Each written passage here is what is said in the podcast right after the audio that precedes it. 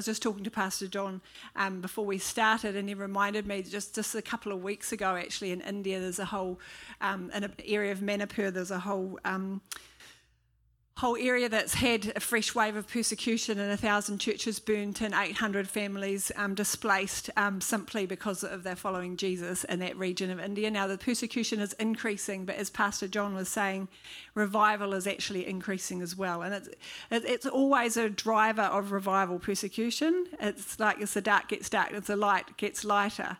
And um, so we today, we, we, you know, in our hearts, we do pray for that region as well, that those Christians would be encouraged, that find um, practical help that they need, but also the spiritual encouragement in that area. Right.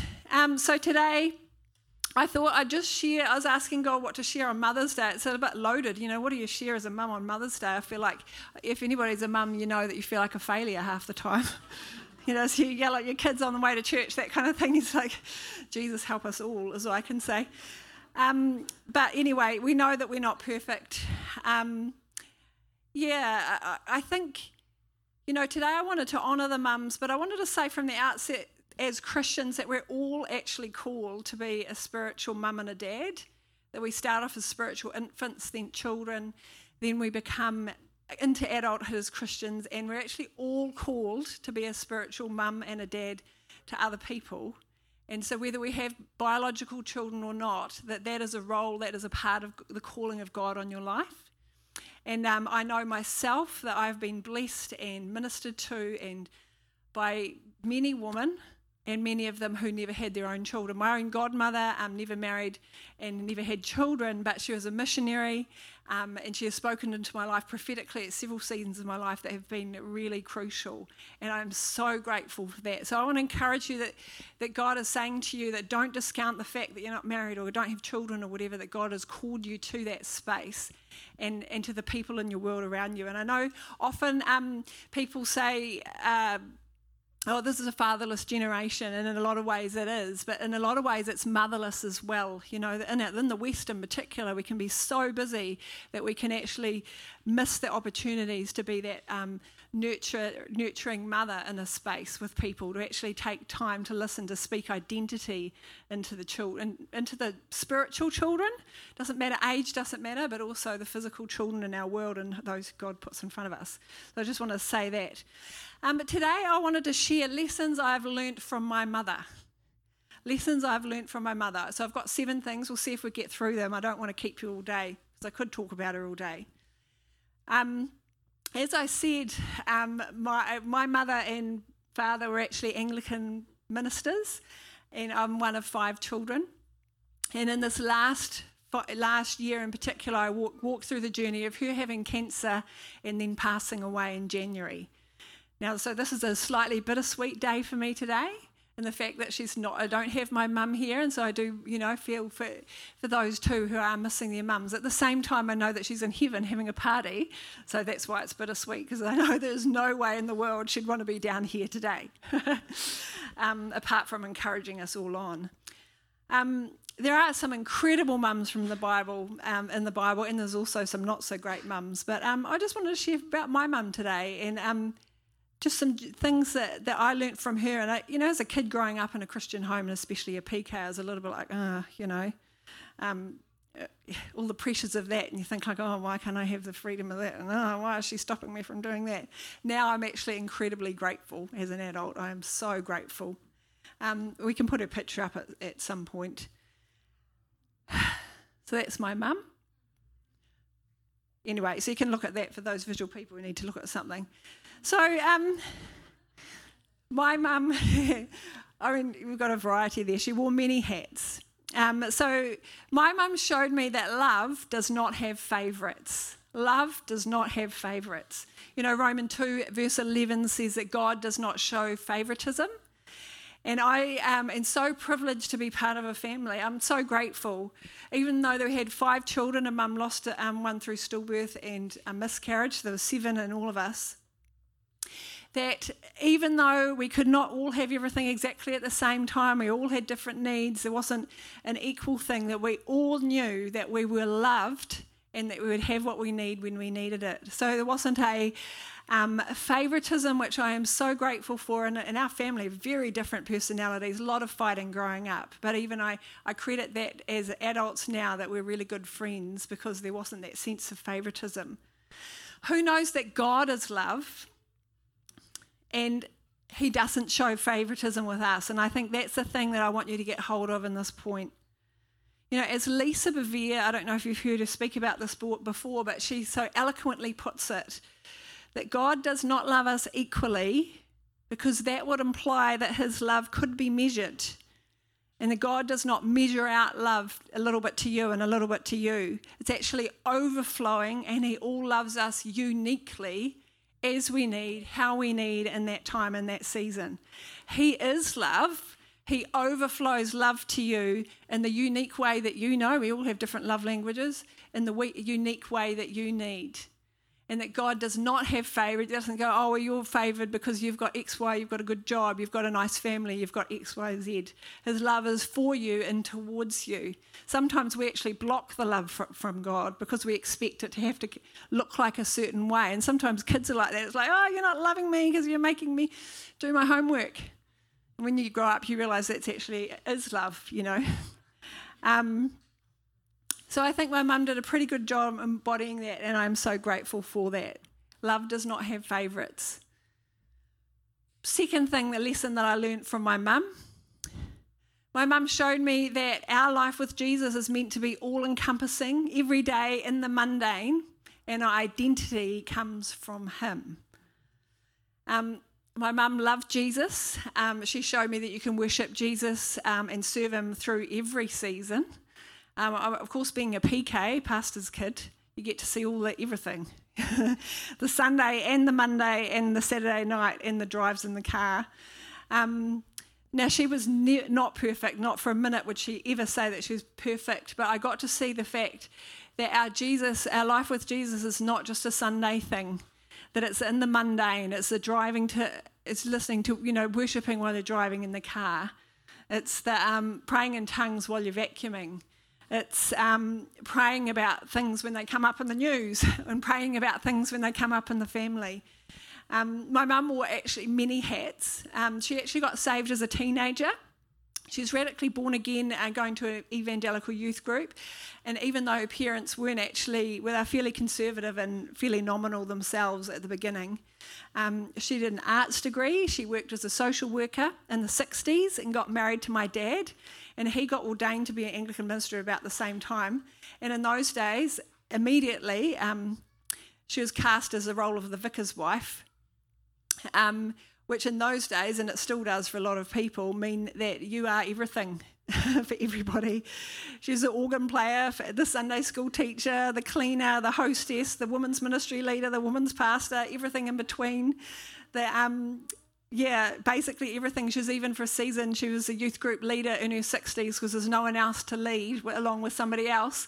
And um, having said that, like we joke in our family because my sister was part of the youth group at that time and she thought, how uncool is that? Um, but out of that particular youth group of about 20, there's probably about five pastors that have come out of that season because of her love and her passion for Jesus that went beyond her coolness, her age. I'm trying to, I'm going to get through this without crying today, promised. um, she actually got baptized full immersion um, because in Anglican you get sprinkled in various things, but she got baptized full immersion around the time of, if you went to the Jesus Revolution movie last week, around that season of time, she got baptized in the Holy Spirit before I was born. And for that, I'm really, really grateful. You know, one of my earliest memories was actually, um, I was obviously short enough to look up to an ironing board. So quite little, looking up to seeing her praying in tongues while she's ironing and going, you know, what's going on, what's that?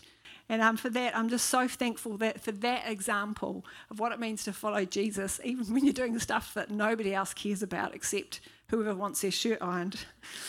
Um, you know, look at Jesus. I often think about Jesus and the fact that most of his ministry was as he walked along. You know, his ministry wasn't a Sunday ministry, it was as he was doing th- stuff. If you look at, you know, the first 30 years of his life was doing the mundane.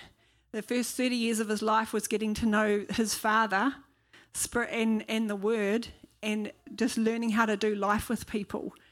And um, I, that is so significant. You know, we want to have these high moments of ministry sometimes as Christians, but God has put so, I mean, there's so many people in the Bible where they had those seasons of insignificance, but God was digging deep roots into them for the season of ministry. And I'm sure that that was part of how he learned how to do ministry as he went along. He knew people, he knew, he understood relationships at that point. To be, um, her mum's example actually helped me when I became a mum. Um, to be honest, I, I, didn't get married till I was late, nearly 30, and then we had Caleb when I was 30.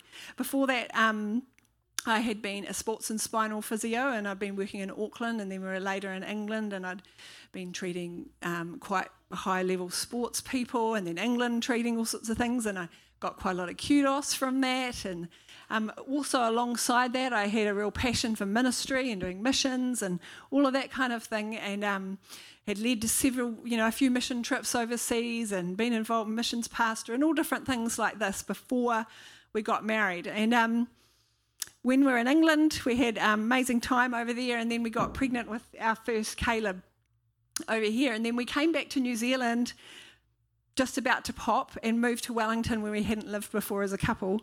And in that season, I was, um, to every new person, I was just a mum because I was at home with the kids. And it, to be honest, it was quite an identity crisis for me. It was, um,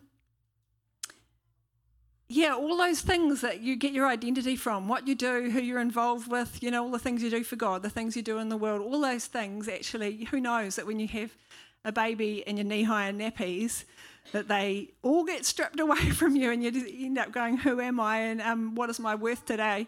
I managed to keep the kids alive. Tick. I got one load of washing done today. Tick. That's awesome. Um, but it was actually my mum's example that showed me again that following Jesus and our identity comes from Him, irrespective of the labels that we have and that we hang our identity from. I always say being a mum's a little bit like spiritual boot camp because you have to learn how to pray on the fly. You have to learn how to um, deal with crisis and tantrums in the middle of the things. You have to learn how to hear the Holy Spirit in the middle of busyness that you can't control. um, who knows? You can have these nice little prayer times and you can put it any time of the day or night, but it will be interrupted by young babies, especially if you're the mum. They'll still go to you even if dad's available and can help instead. Who knows that? I can see you nodding at the back. Yes, amen. The baby breastfeeding at the back. Um, but our identity comes from who God is and walking with Him. And um, that's one thing that I learned from my mum. Such a great thing that we all need to learn that it's not our job, it's not our success, not our bank account, not what we do for other people. Third lesson my mum showed me how to be a mum whether you have kids or not. And I think this is the thing that I wanted to share again for those who don't have kids, natural children you know, that God has still called you to be that mother and to not sort of push it off because you don't have physical children. Um, as I said, my mum was mum to many. You know, I, there's times where, you know, mum and dad got home from something, they found a teenage mum sitting in their lounge. I don't know how she got in the house. And for a season, they had her living with her. Um, she was mum to everybody from the person who had specific learning needs and difficulties right through to very vast um, kinds of people. In some ways, being a vicar's wife, you had to be that, but in other ways, she chose to be that. Relationships were always the most important thing to her. She mothered people while doing life. It wasn't like she was trying to you know, go out and make special appointments. It was just as she did the stuff that was in front of her. And I want to encourage you, eh, whether you're a spiritual mum or a dad, that it doesn't mean you have to go out and make special appointments to have one on one mentorship time with people, that it's as you do the stuff that God's given you to do, that you can be that spiritual mum or dad for the men in the room to the people that God's put in your world. And He actually needs that. He needs us to do that. Um, you know, my mum even did relief teaching for a while there in her 60s, and um, that was actually because she wanted to help pay for my hostel at uni. Um, you know, she's still obviously a vicar's wife, but it was just to help with that income. And even then, the teenagers called her auntie and um, thought she was amazing, even though we thought she was uncool at the time. But um, we're so it's such a great example of how whatever your role you're in, you know, even thinking of Suzette there with all the children, like how many, like being a mother to those children is a God assignment on your life.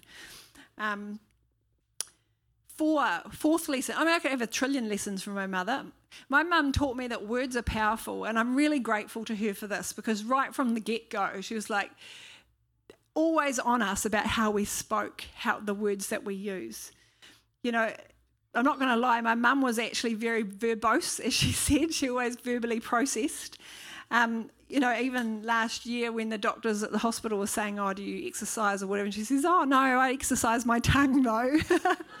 um, um, we used to discuss everything under the sun, and there'd be debates, and the people would walk in. And even I think when Mike first met the family, he was like, "What is this?" You know, it sounds like a raging argument, but it wasn't. It was just a passionate discussion about the things of the world and what's going on. And Mike's been healed of his trauma, but um, but anyway, having said all that, she's always drilling into us the power of our words.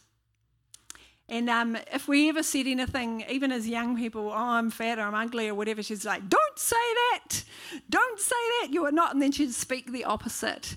And I'm so grateful for that training in the power of our words. She was also very hot on the not speaking sickness and things. Like people say, oh, so and those bugs getting around. She's like, I refuse to be sick. I'm not going to, you know, accept that.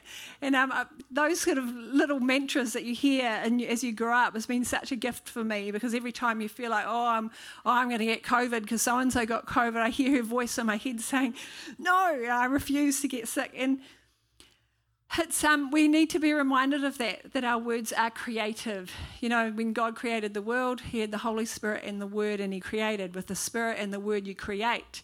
And you create whether you're creating with the Holy Spirit or with the enemy.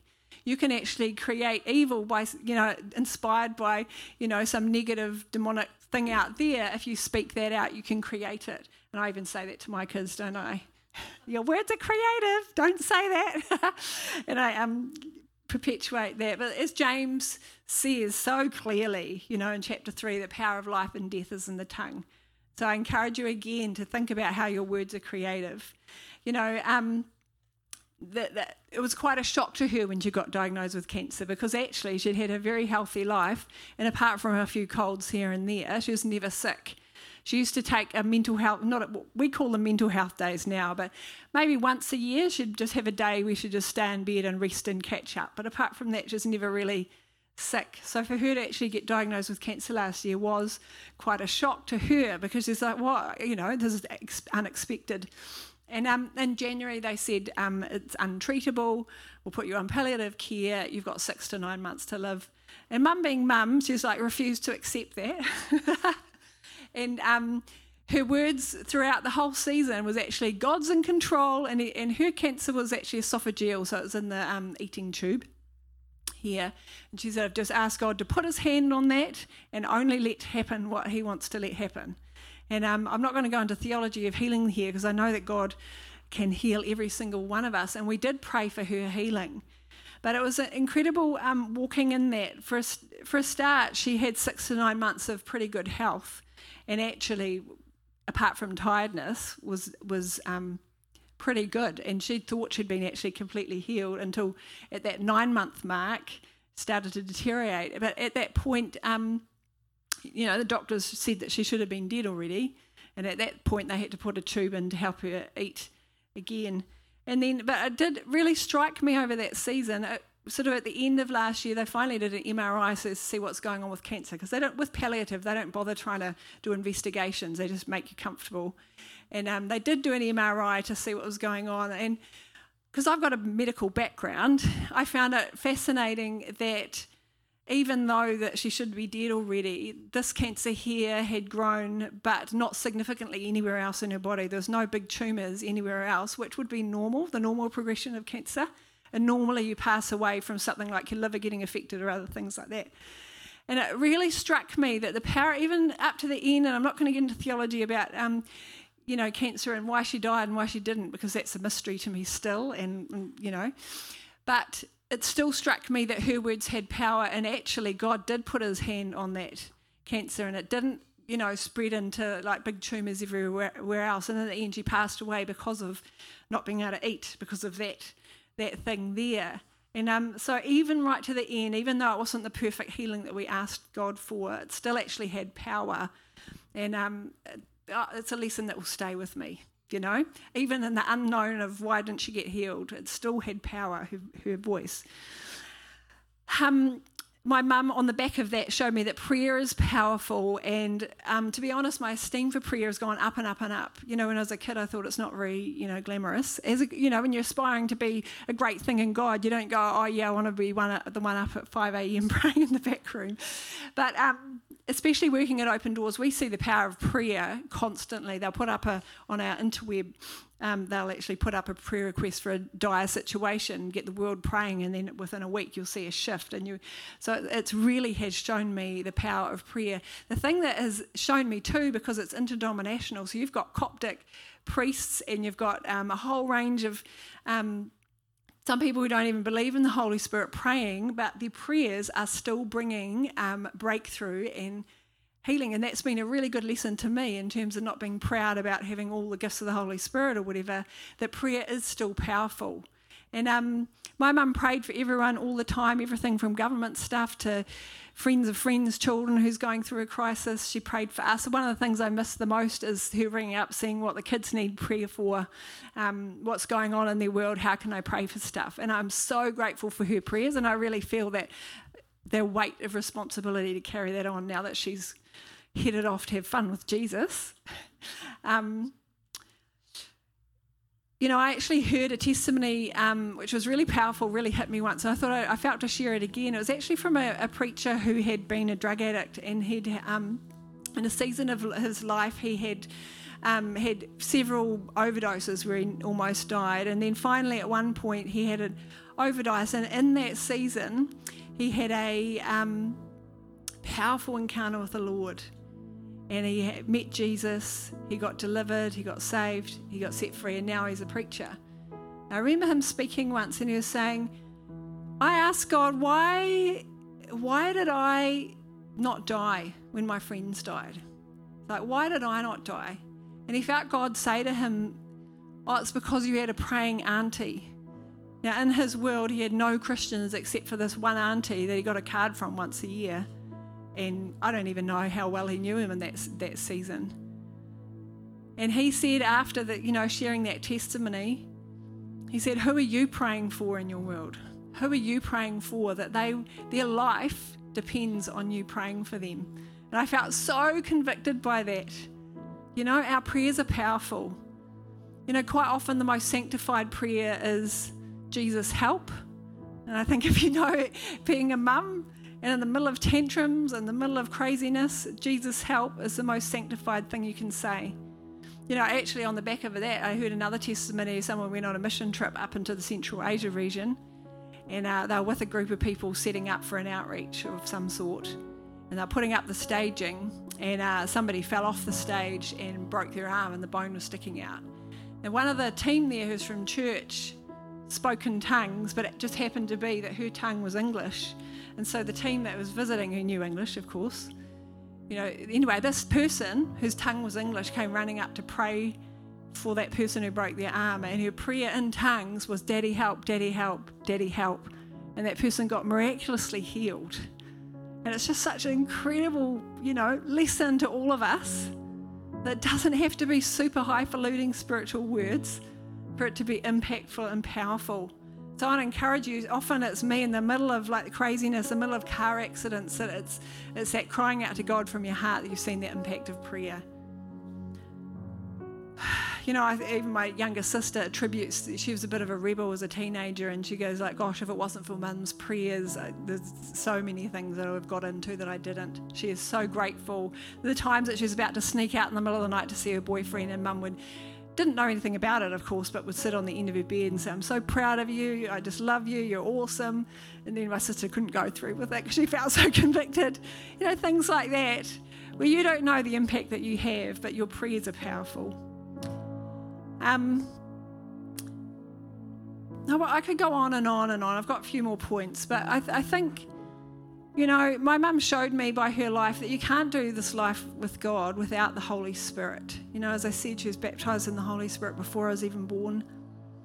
Um, she actually prayed for me to get the baptism in the Holy Spirit when I was seven, just at a bedside, you know, at my bedside. Um, she actually said, "Okay, pray in tongues." I was like too shy. I was like, you know. It wasn't until I was 18 and I was in my hostel room at uni, going, "God, I, I, I want to pray. And I'm quite a heady person, a thinky person. And I was like, God, I want the gift of tongues. Why can't I do it? And he, I just felt him impress on me. Look, I gave you the gift when you were seven. You just need to open your mouth and trust that it's me, and it's not you're not making it up. And that was all I needed from him. But again, it was my mum praying for me, you know, at seven, and she was always hot on the fact that you can't be successful in this life without the Holy Spirit. And I'm the first to admit that sometimes I'll forget him in the day, it'll be just morning or night, or you just have these moments. But we're all actually called into this space. We're learning how to um, walk with him so that we're sensitive enough to him to stop and wait and talk to that person at the lights, or to actually not be hurried like Jesus, who's willing to stop in the busyness. Um, that we're filled with Him continually so that we have the resources when crisis happens. You know, I we had a head-on car crash once, and you never know how you're going to react in that situation. And I was thankful to the Lord that my response was prayer and praying in tongues um, in that season.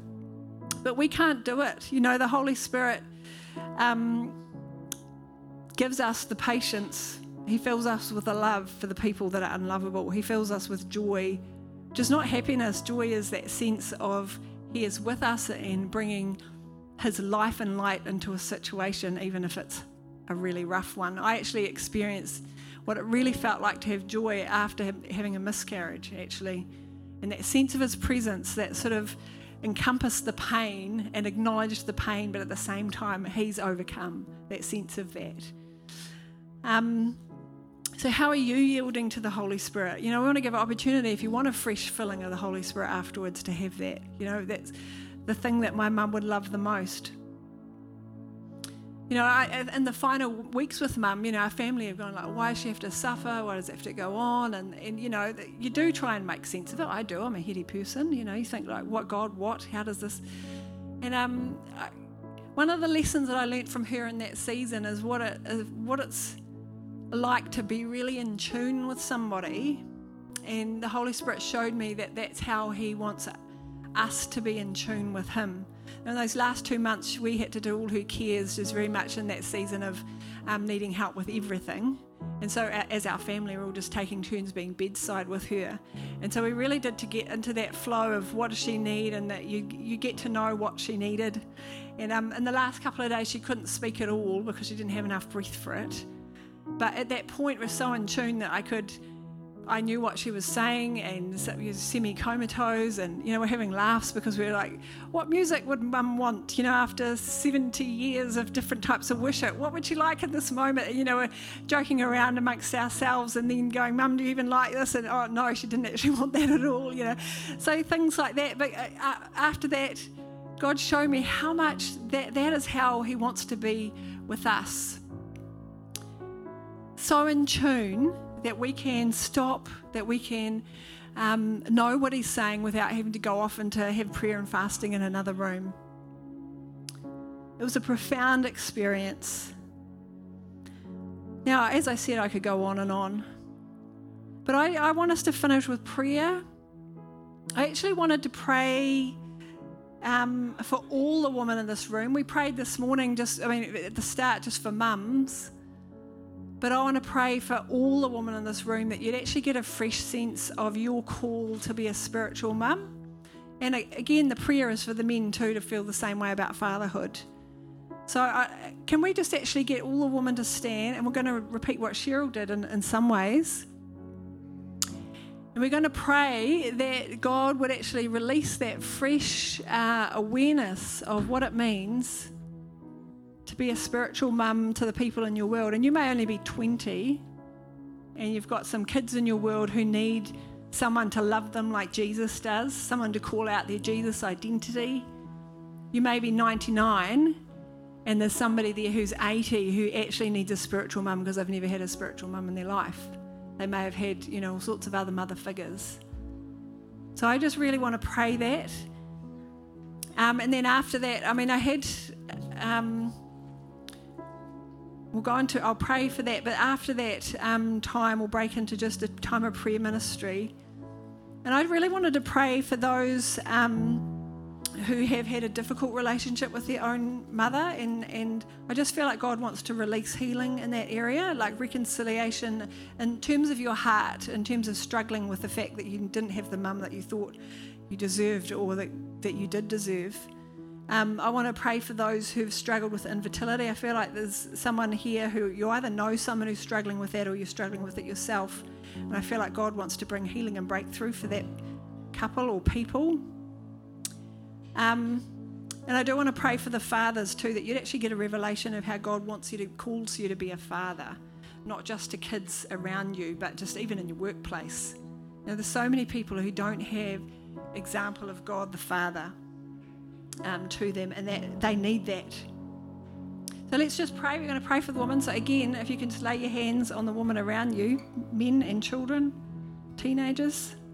I'll pray and then we'll just break into prayer ministry and I'll let Cheryl, take over. But if that's you, you're struggling with infertility, or your mum, um, issues with your mum, or you want a fresh and filling with the Holy Spirit, you actually want to come back. Or your words, there's, there's something about you want to actually repent of the words that you use, renounce words spoken over you, and get a fresh, you know, river flowing through that tongue of yours. So, Holy Spirit, we just thank you, Father for how you fill us with your spirit. We just thank you for these incredible women that you've called into this room today. We thank you for every single one of them. Lord, whatever their job, whether they've got children or not, whatever state of stage of life, we thank you that you've called each one of them to be a mother in Israel, like Deborah was who's a strong, kick ass leader. Uh, she wasn't just a, you know, hideaway in the shadows.